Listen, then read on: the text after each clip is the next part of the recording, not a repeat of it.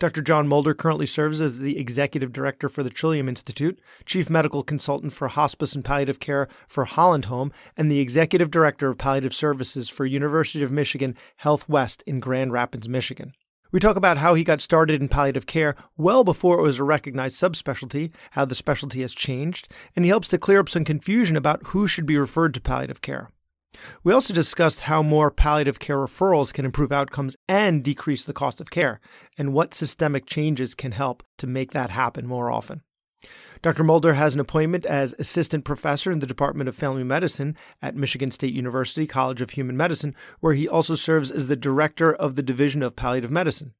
And he's also currently the director of the Mercy Health Grand Rapids Hospice and Palliative Medicine Fellowship Program. Welcome to the Physician's Guide to Doctoring, a practical guide for practicing physicians. Dr. Bradley Block interviews experts in and out of medicine to find out everything we should have been learning while we were memorizing Krebs cycle. The ideas expressed on this podcast are those of the interviewer and interviewee and do not represent those of their respective employers. And now, here's Dr. Bradley Block. Dr. John Mulder, thanks so much for being on the podcast. I'm thrilled to be here with you, Brad. It's just a delight to be invited. So, how did you end up in palliative care? It's a great question. I get it a lot because I've been here since 1984. So, going on 40 years, 38 years now. And it was sort of an accidental entry into the field. It probably had its roots when I was in med school. Uh, my dad was diagnosed with stomach cancer and died a year later. So, while I was in medical school, I was dealing with my dad's death which, quite frankly, was a very difficult, if not traumatic, thing for him and for the family. He suffered a lot of symptomatology that was not really adequately managed. And when we got closer to his death, we were not prepared as a family. He was not prepared. So there's just a lot of unsettling that went on with that. He died five days before I graduated from med school. So I graduated, moved on, did residency. When I went to family medicine, which is my primary specialty, Within the first year of practice, I was asked to serve on the board of directors of a small community hospice that had started up recently. The hospice Medicare benefit only came into being in 1982, and this was 1984. So it was still a relatively burgeoning field. The initial hospices only started in the United States in 1974, and that really spread across the pond from England, where Dame Cicely Saunders had started St. Christopher's Hospice in 1969. So it wasn't that old. So I was asked to serve on the board. I had some bandwidth, so I did.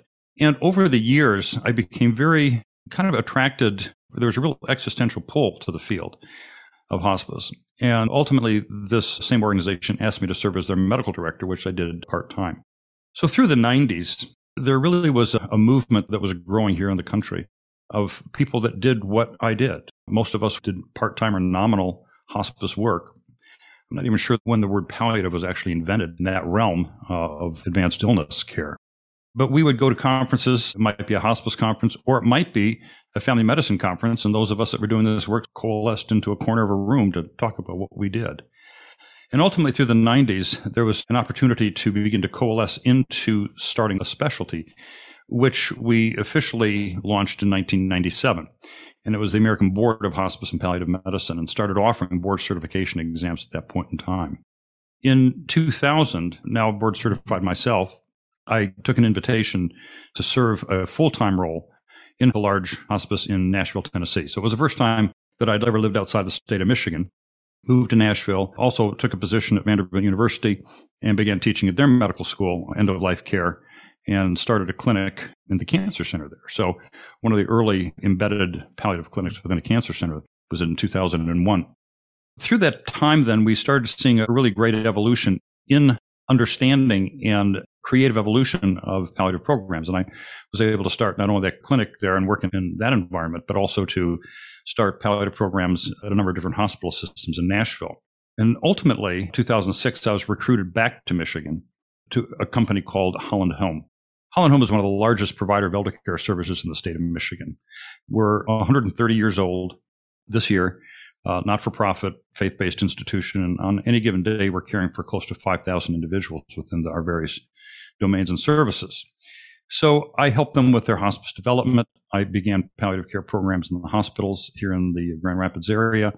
We started a hospice and palliative fellowship program. We started a, an educational institute and just did a lot of things palliative that really began helping to set a standard of expectation and quality of end of life care here in the West Michigan area that we think is uh, really pretty good. How did I get started? It probably, the table was set through my dad's negative experience. And the exposure to it in my early days of practice really kind of engendered the love that I really still have for the field. So, as one of the almost founders of the field, you've been in it this long. How have you seen the field evolve? I don't know that I would qualify as a founder, but I certainly am one of the earlier ones through the gate. Pioneer would be a better word. Reluctantly, one of the first out of the gate. Yeah. As far as how it's evolved, it really has been, to me, both rewarding, fascinating, and frustrating all at the same time. The initial impetus for the rapid growth of hospice and palliative care came about through the government's passing of the hospice Medicare benefit. And that provided a funding stream for end of life care. That mandated that hospices have a medical director serving in a consulting role with the hospice team, which is still quarterbacked by a nurse, and there's social worker and, and chaplaincy and volunteers that are part of that team as well. But they all had to have a medical director. So now you had hospices looking for people that were interested in doing this kind of work. And along with that, though, again, those of us that were in the field and, and really looking at what we were doing, it seemed to be a, a somewhat odd conundrum. If you were qualifying for hospice, in other words, if you met the prognostic guidelines that the law required, you got some really outstanding medical care, very sophisticated and high end symptom management opportunities, as well as all the psychosocial stuff. And it struck some of us as odd that you had to be within the last six months of life to really be able to get this really outstanding care. And so you started seeing more and more development of palliative care programs. They started in hospitals, but then extended into clinics situations, home situations, in, in which we were working to try to provide outstanding and expert symptom management to people who may not necessarily meet the prognostic criteria for hospice services, but they still deserve and still could be recipients of really good symptom management care, or the opportunity to have these great goals of care conversations. As I sometimes will tell patients, you know, my job is twofold. One is to help make you feel better. And two is to help you strategically plan for what lies ahead. And so we started to see then the evolution of those sorts of programs. And over the last 20 years, since I was doing this full time, we've seen significant explosion of the palliative care programs in hospital systems to where most hospitals the vast majority of hospitals, certainly over three, 400 bed size, have some element of palliative care program. And even many smaller ones do as well. So we've seen those continue to grow in size and sophistication to now where it is the norm to have palliative care programs in hospital systems. That simply was not the case 20 years ago. They were seen as an afterthought or footnote and now they're fully integrated in many hospital systems. Hospice care has grown. We now have gone to literally in 1974 when they started, and you have a handful of volunteer organizations, to now there's over 5,000 Medicare certified hospices here in the United States. And as I mentioned, most hospital systems have palliative care programs. And we see greater evolution of community based palliative care programs. So hospices are creating these side businesses or side arms of their hospice business model to include now clinical opportunities for palliative services, clinics or home based services. So that's been really neat to see that developed as well. There still is a huge gap. We still have a very significant issue in terms of making sure that both the public as well as the medical establishment understand what we do, why we do it, how it's a benefit to both the providers and the patients and community themselves. One thing I'd like a little clarification on is the difference between palliative care and, hospice. Correct me if I'm wrong. Hospice is a subset of palliative care, right? Hospice is if your prognosis is six months or less, then you qualify for hospice, whereas palliative care extends beyond that. Sure. It's a great question, and it's one that we get a lot. And because palliative grew out of the hospice environment, there understandably remains some confusion to the point where people sometimes are reluctant to think about, talk about, or accept palliative care because they still have this image that somehow it's related strictly to death or end of life issues. You know, I remember having a physician come up to me and say, Oh, there's somebody I want you to see, but ah, I don't think they're ready yet. And I said, my job is to help relieve the burden of suffering and improve their quality of life. Help me understand when someone's not ready for that. And it was really clear that his narrow focus was on just end of life issues. So you are correct. Palliative care, I view most simply as a medical subspecialty. And people should seek palliative specialists much as they seek out a cardiologist, dermatologist, or whatever ologist you want when they have issues that are specifically relevant to the field of palliative care. And what are those? Someone who has a complex, advanced, or chronic disease, which is providing some element of symptom burden to the patient that is not being relieved by standard means. Someone who is suffering should see a palliative specialist. Has nothing to do at that point with end of life care, has nothing to do with death or dying. It simply has to do with improving the quality of life. John, I'm sorry to interrupt, but that was confusing to me because we sometimes have patients that are challenging to manage. For instance, in otolaryngology, sure, we see a lot of patients with dizziness. So if I have a patient with a more severe case of Meniere's disease, it's not a terminal diagnosis, but if their dizziness has been difficult to manage, would this be appropriate for palliative care? Like I don't I just don't understand where it begins and ends. Yeah, I think that's a good question as far as where is the dividing line in terms of what the symptoms are that we can effectively manage. And you just pretty much have to start going down the list of what are the types of symptoms that are problematic for people. Number one probably is pain. We see that a lot. And you mentioned, you know, being an otolaryngologist, I spent a lot of time in three different cancer-based palliative clinics taking care of head and neck cancer patients. And so, within the context of that, I became very, very skilled in managing the pain symptoms, whether it be hypersecretion or, or xerostomia, the patients will have relative to their presence and their cancer treatments and you know, the aftermath of surgery, radiation, chemotherapy.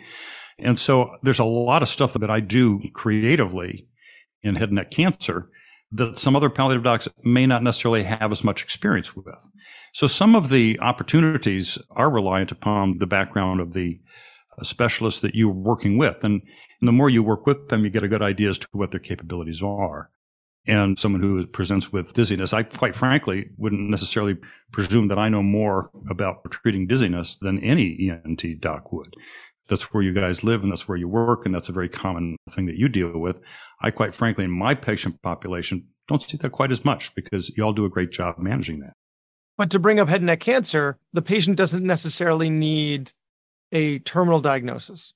For instance, if you had someone who had stage three HPV related, responds well to chemoradiation surgery, they're treated aggressively, but now they're having dysphagia. Now they're having trouble handling their secretions. Maybe they have a persistent tracheostomy. So if it was just pain, fine, we'll refer them to pain management and, and they can help us manage the pain. But some of these patients that have complex social issues, getting tube feedings and other things like that, where it's not just pain, but there's a lot more to it. Would that be something we would refer to you?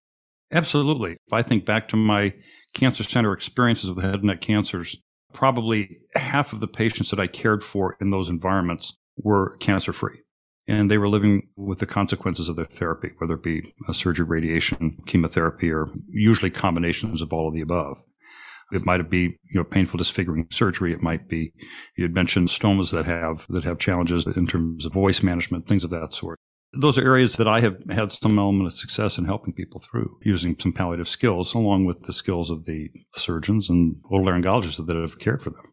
So, where hospice comes into play is when someone has a limited prognosis. In other words, whatever they've got going on that has yielded issues and problems in the first place has now progressed to the point where if the disease runs its normal course, we would anticipate death to occur within six months.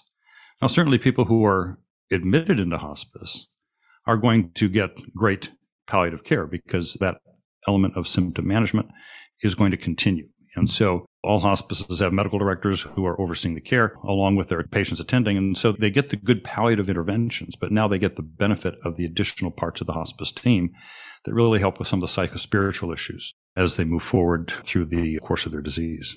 Okay, so I think I understand it a bit better because you have all of these other providers at your fingertips. You're like the coach of the team.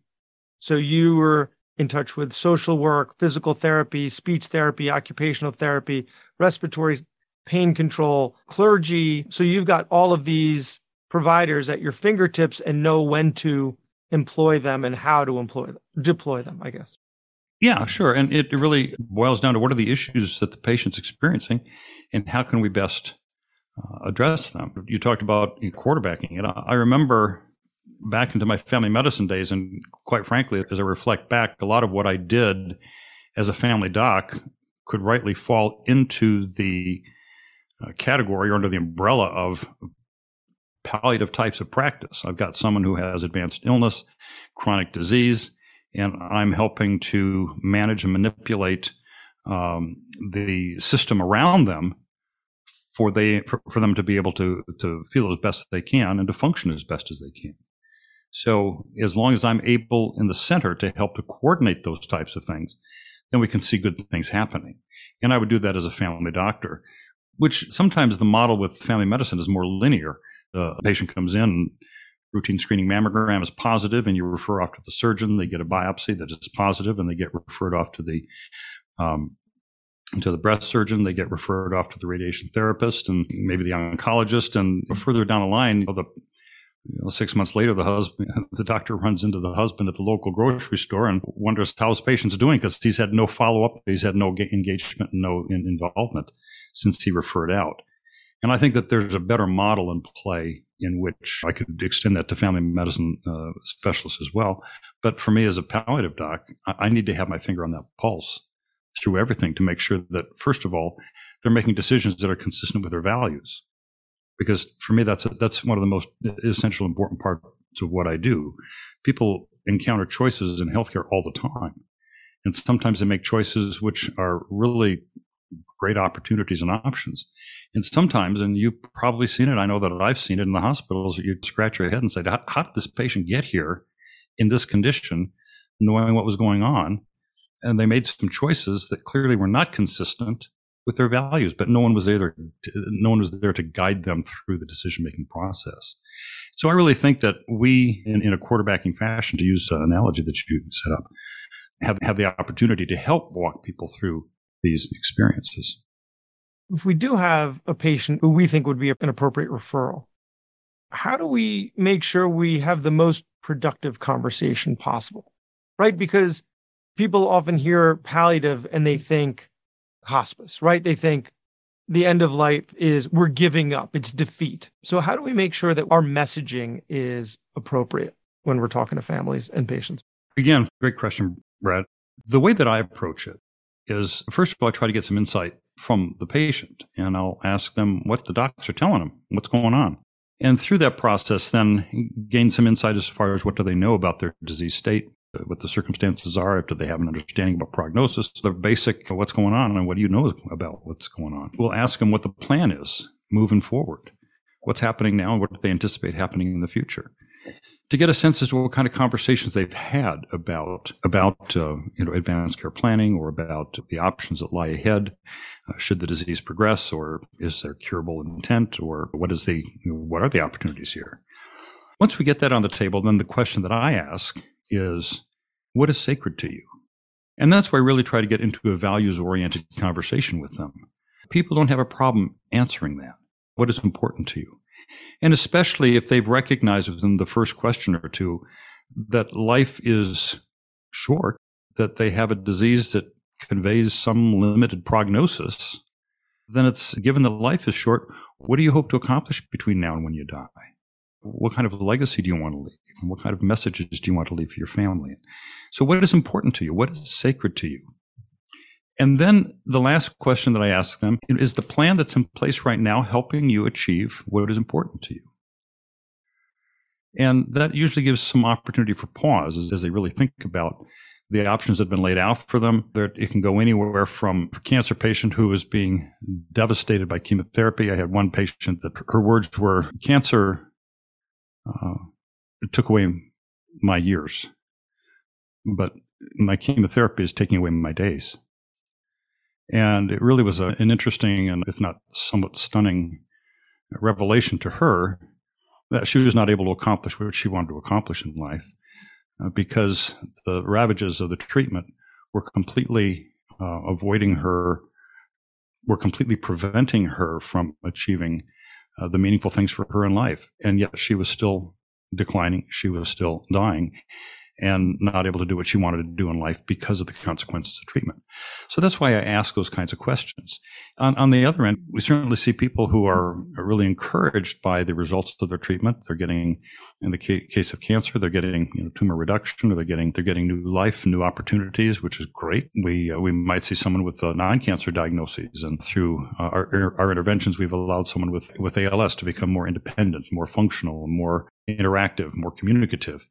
And so that we have the opportunities to really see these types of interventions that come through a palliative plan of care that really allow us to address their values, what's important to them, and then help to create the plan of care accordingly.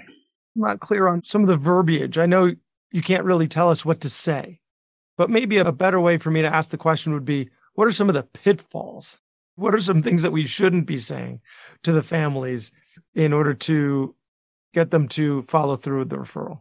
Yeah, I think that probably some of the pitfalls that I've seen. If on the end of the physician who's thinking to himself or herself that, golly, I think this might be a patient who would be, uh, who would warrant a palliative referral, things not to say, I'm sorry, there's nothing else we can do. So I'm going to have to go see this palliative provider that tends to be very demoralizing for patients. And I think it's it's an inappropriate uh, way to approach the uh, the conversation. I think that it's very appropriate to be able to say, as we've worked through this process, it really appears that this condition is proving to be more challenging to either treat or cure or remit, and this is going to continue to result in a burden uh, that's going to be laid upon you. There are going to be symptoms that are going to keep you from enjoying life.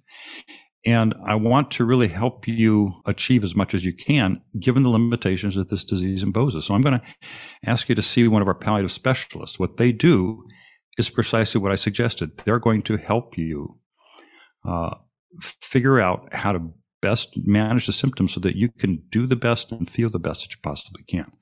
We'll continue to work together on the disease management piece that we're working on now. But I think that they could really help you live better. And so that's really what I would like you to do.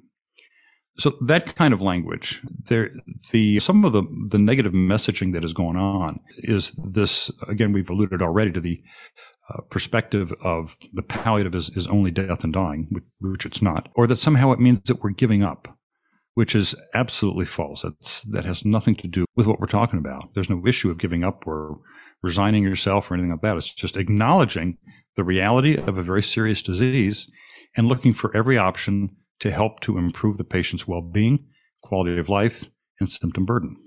So, my next question was going to be if there's a trainee out there listening and considering palliative care, what is your elevator pitch? I almost feel like I don't even need to ask it because of the passion that comes across in how you talk about this, right? You clearly love what you do, which is why you've done it in so many different capacities.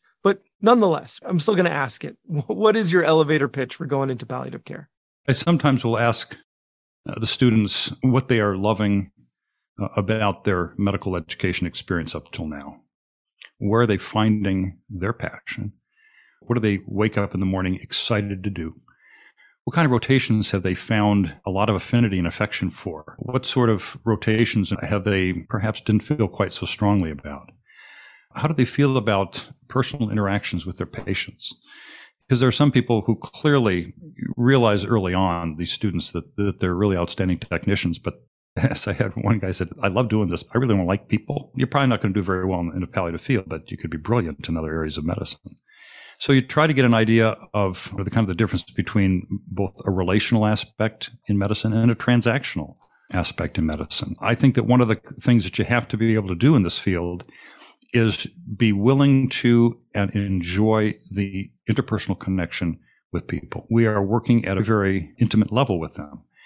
And if you uh, don't like getting engaged with people's values and their stories and their their emotions, then you're probably not going to have a, a real good success here. On the other hand, if you really love getting involved with people at the most sensitive and in vulnerable times in their lives and being able to, on a very short term basis, make a real positive difference in their life that just changes their the, the character of their lives and improves their quality of life and really makes a positive difference for them, then this is a great place to be.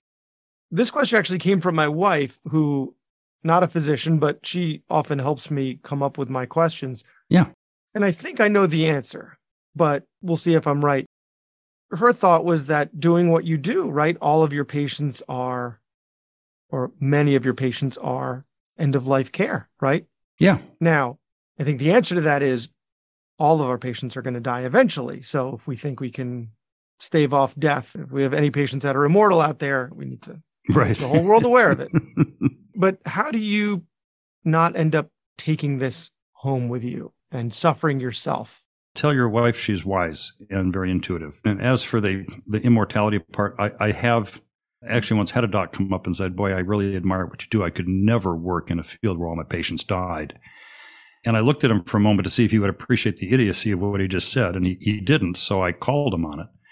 And then he says, well, You know what I mean. And I said, The problem is that attitude is what challenges uh, us. You know, we, we need to be upfront and honest about that.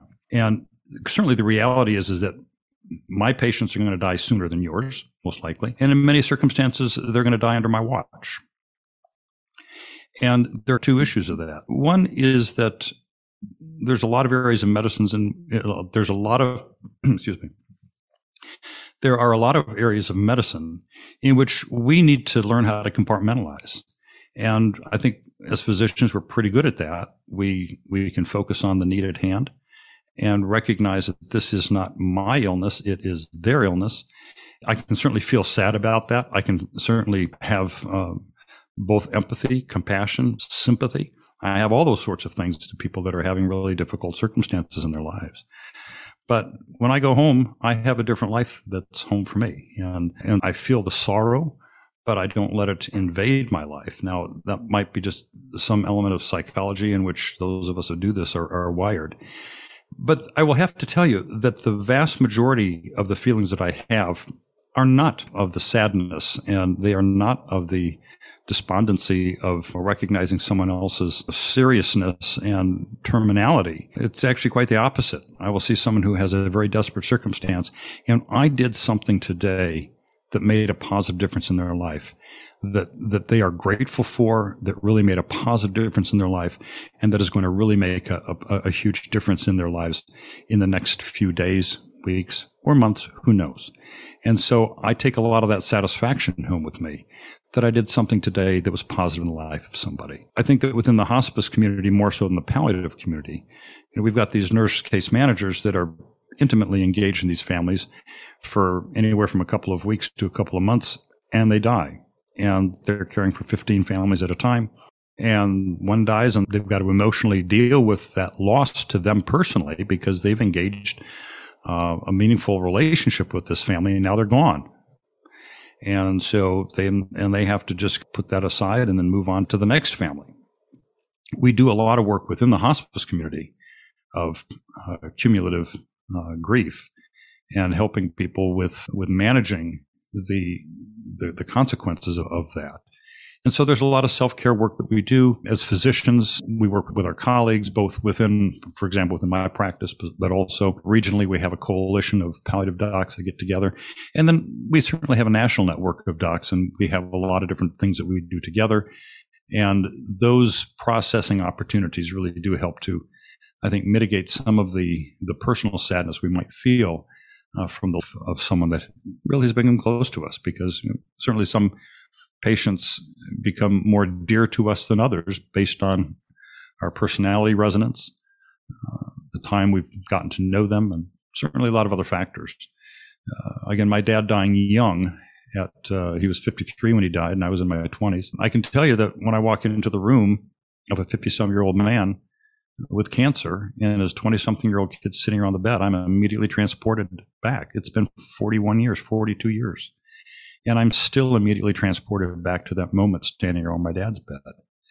And so there certainly are emotional aspects to what we do. And I think that staying uh, emotionally healthy, having you know, strong personal relationships that allow us to continue to process life and with whom we can have honest conversations, not owning it as our own, but understanding that somebody else's illness, somebody else's death, that, that really does allow us to be able to survive and do well in this field. But I think that the most important thing is that I, I don't feel so much sadness as, as greater as great opportunity to really help to touch someone at these vulnerable points in their life. And for me, that's just really, that's just been really quite rewarding. Whatever field we're in, we can really take a lot from that message. So, one of the things that we've been meaning to talk about is changes that need to be made on a systems level. Yeah. Because you've said this the sooner you get involved, the better right? The sooner you get involved, if we're thinking about involving palliative care, then involve palliative care, right? For a number of reasons, it improves the patient's quality of life. It actually improves the span of their life, and and it often saves the system money to the point where right part of obamacare the death panel what were the death panels in reality actually they have a cpt code the death panels 99497 and 99498 which were 99497 is up to 30 minutes of end of life care discussion, and 99498 is an additional 30 minutes. So it was just a way to bill for end of life care, which is best for patients and saves the system money, right? Because the end of life is can be very costly. So there there are a lot of reasons and actually I am surprised that private equity hasn't made a foray into into this. But so especially someone who's been involved for as long as you have. What are systemic changes that you would like to? I think some of them we've started to scratch the surface and alluded to earlier the, the more acceptance and integration of palliative care into mainstream uh, medical uh, uh, care. And I think that still needs to be done more intentionally, more upfront, in which we are looking at palliative as a very meaningful and reasonable resource in helping people manage chronic disease, advanced disease, or terminal disease, and not waiting until the very, very end to get these palliative practitioners involved. You are absolutely correct. If you look at the studies, and there have been a number over the last 11 and a half years, that have really demonstrated the value of palliative care, not only in, in improving quality of life and improving symptom uh, burden, but allowing people to live long. This stuff works. If you could design a pill that would allow people to feel better, do better, live longer, and spend less money, golly, uh, how rich would we be? But that resource is already available. And yet, because it comes under the rubric of something that people have this, this psychological barrier against, it still is, is a bit challenging sometimes. So I think that more broad acceptance and that uh, understanding that the palliative care does not mean end of life. It does not mean death and dying. It means that you've got something that is going to be difficult to manage. And we want someone to help you manage it better so that you can live better, feel better, do better, and function better. So that to me would be the, one of the most important things. And that, that, that requires an educational uh, initiatives, which we've tried to do here in Grand Rapids with, with both the general community in terms of understanding what it is and how they can benefit from it and then also within the healthcare system. And uh, I remember doing a lecture once to um, many universities have these colleges of lifelong learning, and they, you know, they basically are uh, non-credit classes that they offer for the elderly who are still interested in uh, academic pursuits. And I was doing a lecture for a number of people in West Michigan, and and I finished my lecture, and some you know hand went up and said, "I really don't have anything going on, but how can you be my doctor?"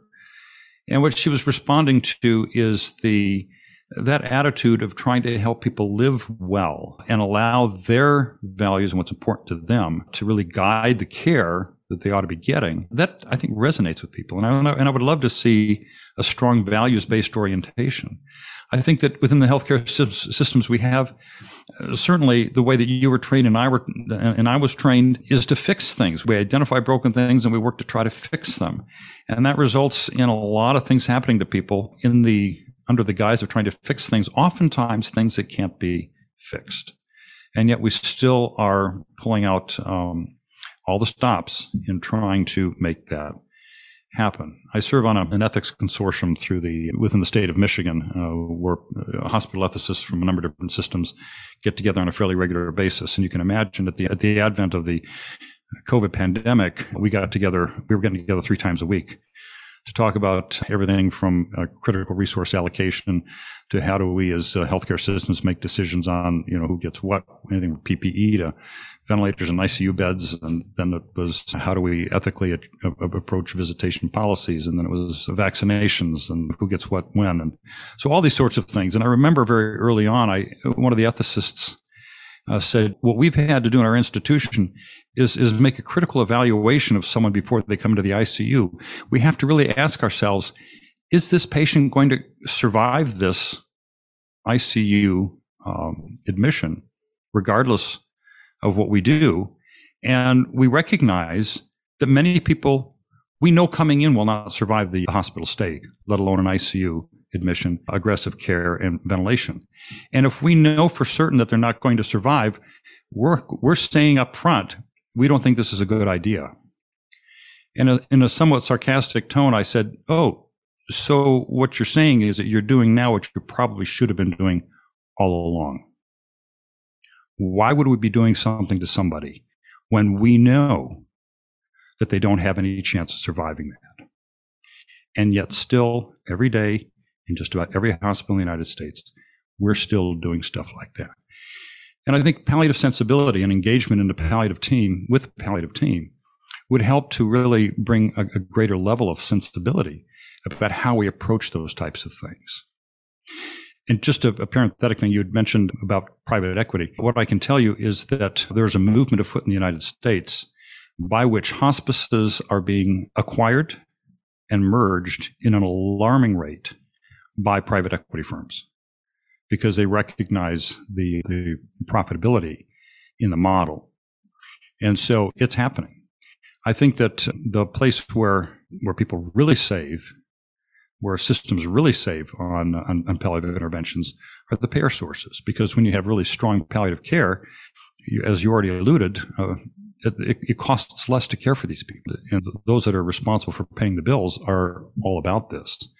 And they've had to take a, a very cautious approach, quite frankly, because of the death panel uh, argument there a few years back, that they are not making decisions simply to save money because it will, but because people do better when you do. I, that's my overall system approach. We just need to make sure that people are understanding what we do, why we do it, and to integrate this at a higher level and understand that fixing things is not always the right answer. Fantastic discussion. I really appreciate all the time you've taken to to talk to us and teach us about about palliative care. Where can people find you online? The uh, the main source of uh, of what I do is through an organization called the Trillium Institute, and it's uh, Trillium just like the flower, an institute just like an institute, and it's trilliuminstitute.org, and and we set ourselves up about six seven years ago as an educational institute, and our intent is to within the West Michigan area to uh, foster both the supply and demand of palliative practitioners so we we foster the demand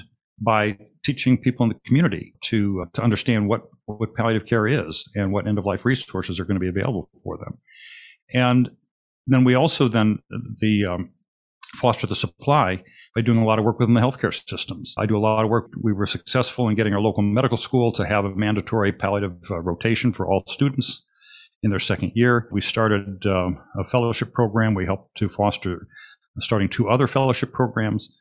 Uh, so we're really seeing a, a, great integration of palliative resources. Because of our West Michigan Coalition of Palliative Docs, we see a very consistent application of palliative talent, resources, and approaches across the region. And in 2018, maybe there was an article published, I think it was in the Washington Post, did the, the more public presentation of that, in which they identified Grand Rapids as the number one place in the United States to die. And a lot of the things that they used within their metrics of measuring that were really quite consistent with what we are trying to do, the types of values that we're trying to instill in both the medical community as well as the community to understand um, the benefit of, of, palliative. So trilliuminstitute.org, there's a lot of resources for people that they can find on that website. For more information about me, that I, I, I don't often promote this, but johnmulder.org is, uh, is my own personal website. So that's out there as well. That's more music than anything else, but I think music can be healing. So I'm looking at your bio photo right now of you lying in what looks like the prairie playing your guitar. That's actually dune grass, so right on the shores of Lake Michigan. So well, John Mulder, thank you so much for your time. It's been a pleasure. Brad, I really appreciate you uh, giving me this opportunity and uh, a chance to share with folks. I appreciate this very much. That was Dr. Bradley Block at the Physician's Guide to Doctoring. He can be found at physiciansguidetodoctoring.com or wherever you get your podcasts. If you have a question for a previous guest or have an idea for a future episode, send a comment on the webpage. Also, please be sure to leave a five star review on your preferred podcast platform. We'll see you next time on The Physician's Guide to Doctoring.